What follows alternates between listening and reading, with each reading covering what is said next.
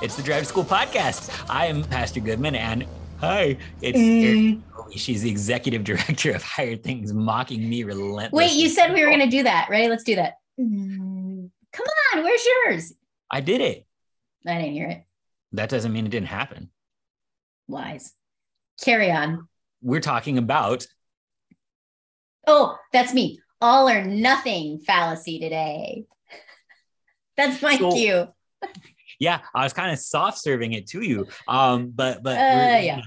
no, I wasn't. It could only be one of those two things. Look what you did. I'm Hey. I'm giving the definitions today. All right, define it. Go. All right. So um, this one has a lot of different names.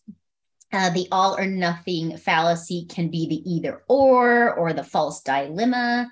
Um, what else has it got? False choice, uh, black and white thinking, um, excluded middle, no middle ground, polarization. There's so many terms for this. Apparently, it's a real problem.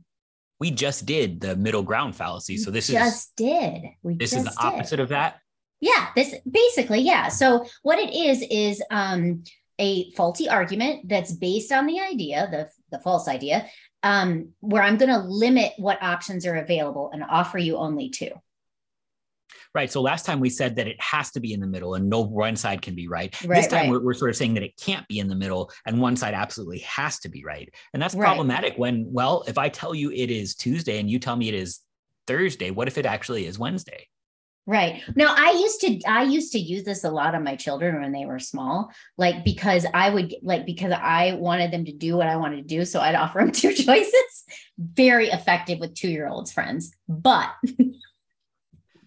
Sometimes church workers. Um, but but it does not work when we start using our brain and getting really into higher order thinking skills. So you'll hear stuff like this in politics. You'll hear it everywhere. So an example of this would be like we can either stop driving gas cars or we can destroy the earth. Mm, see where that like let me let me give you another one. Let me give you a santa claus one. I'm going to give you a few examples. Saint saint nicholas clearly existed. So why are you suggesting he does not descend chimneys in a red suit at on christmas eve I like that. um, here's another one. Here's kind of a churchy one. Hey, I thought you were a good person, but you weren't at church today. So what you're doing then is you're you're you're basically um, grabbing hold of something that is right to point to something that is wrong. Um, that, Mhm. that like, you just can't defend well. Um, Mhm. it- it's, Mhm. it's a clever little thing. So I, I know that it can't be this. So that means it must be this thing that I have, even if if my thing is, is wrong. So we can go through some of these. So um, Yeah. first we talk about you know what it is to be a good person. Uh, let's instead maybe talk about what it is to be a baptized person, a forgiven person. That's And right. that means you're a sinner that Jesus died for. Um, and so you're right. I wasn't in church on Sunday, but well, first and foremost, Jesus died for me. I'm baptized. My my good has to come from Him, not me. And I might have just been in the hospital. Um, Right. Right. If uh, Saint Nicholas was a person, and he was, he he he is in in heaven, resting from his labors right now, awaiting the resurrection. Um, I don't know where your presents are coming from, and I'm not going to spoil it in front of your parents. Uh, but I Mhm. know that uh, Saint Nicholas is uh, with our Lord. Or Yeah. um, Yeah. If you don't have an electric car, the planet will immediately implode. We can sort of again recognize that maybe some things are better for the environment than others, but uh, I, I don't know that my particular thing will be the thing that breaks the camel's back here. Can we talk about this with a little more nuance? I was just going to use that word nuance. This is one that doesn't allow for any nuance. And nuance isn't a, a necessarily a bad thing. It's just, again, I think a lot of these fallacies are pointing at lazy thinking, right? It's easier to to present two choices and to select one. Um, particularly, you know, I mean, when like I said, it's just easier. It's lazier thing. It, it's lazy thinking, right? Um, this is and what lets you not have nuance, and that's huge right Yeah. now. Nobody wants Yeah. to think nuance. this is how you get canceled when you don't use nuance to think. Well, uh, and it's one of those things though, um, where I can say nobody uses nuance to think, and that's a, a nuanced statement. That's an extreme, Um, right? yeah, it's, right. it's also it's how Twitter works. It's how politics work. It's it's how we we tend to argue with each other. Is we just sort of entrench in farther and farther apart positions. And uh, if that's the case, um, you can't acknowledge that uh, there might be strengths to somebody else's argument, even if they're not right.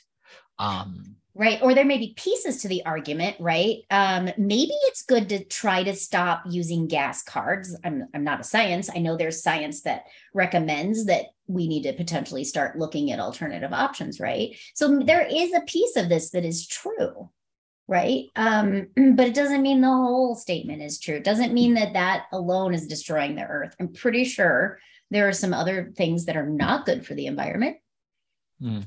going on. So- how then can we introduce nuance to arguments that it doesn't seem to be welcome in? That's a good question, Pastor. How should we do that? Let's give it. Let's let's. Uh, what kind of uh, what kind of uh, theological argument can we do? You talked well, about, about, the. So like I can go to the extremes then. So um, we just got back from conference a couple of weeks ago. Um, we're we're recovering from it now. Um, we chanted through that. Mm-hmm. It was beautiful. It, it slowed my ADHD down. It helped me pay attention to the fact that something really weird was going on because nobody actually talks that way. Like I've never ordered a pizza like, "Hey, how's it going? Let me get an extra large pizza with extra cheese." I'm um, like nobody does that. I will pay I, for your pizza if you do that next time would, the staff's out to lunch. I will. Um, mm-hmm. so we will do it sometimes, not all or nothing. Um, right, nuance. Okay, okay, but you could yeah. say then hypothetically. Yeah. Um, so you're not a real Christian or a real Lutheran if you just speak the language. Right. Right. And so I can say, like, there are reasons that we chanted. I I, I think that it's it's a valuable thing because it, it did it slowed me down. It made me pay attention mm-hmm. to the words that I would mm-hmm. normally skip over. Mm-hmm. Um, it, it, pointed to me that something special and kind of weird is happening because God is there forgiving my sins. Um, but can it work if it's spoken? Yes.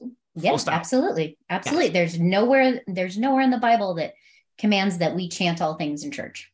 Right. And when I make an all or nothing statement to, to try and avoid that nuance because I don't want to give, um, really what I have to acknowledge is this might be a more complex argument than than right and wrong.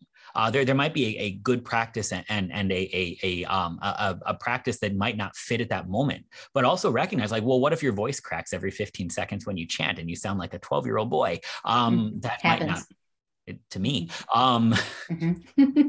so what what then can we do to talk about this in, in a larger scale? We can say, all right, so I recognize that there's a, a, a reason that you're doing it. Can you recognize there might be a reason that I'm not?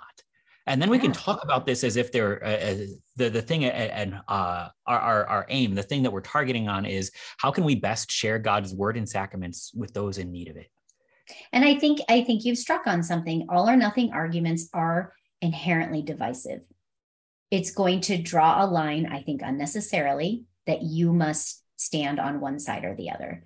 Um, and as Christians, we we don't want to do that. That that's not necessary. There's a, there's a better, more loving way to interact with our neighbor.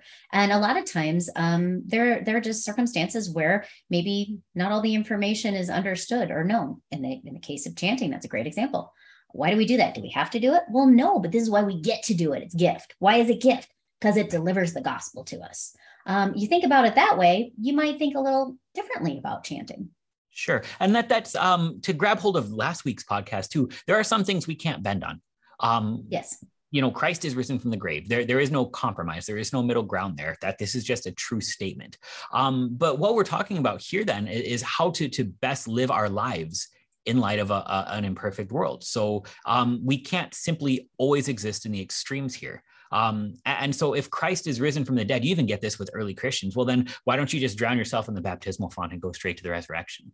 Well, yeah. lots of reasons. That's that's yeah. first of all a very biased, unpol- uh, polarizing position that also neglects the fact that God commands a love of life. That, that God actually gives us neighbors to serve here. And so both can be true. And if you just want to root yourself in that farthest little corner of practice, well, then you're going to make a bad all or nothing argument. Absolutely. And you're not going to be able to love and serve your neighbor well with it. And your and your neighbor needs you. That's true. That true. Hey, we do this? Good at this.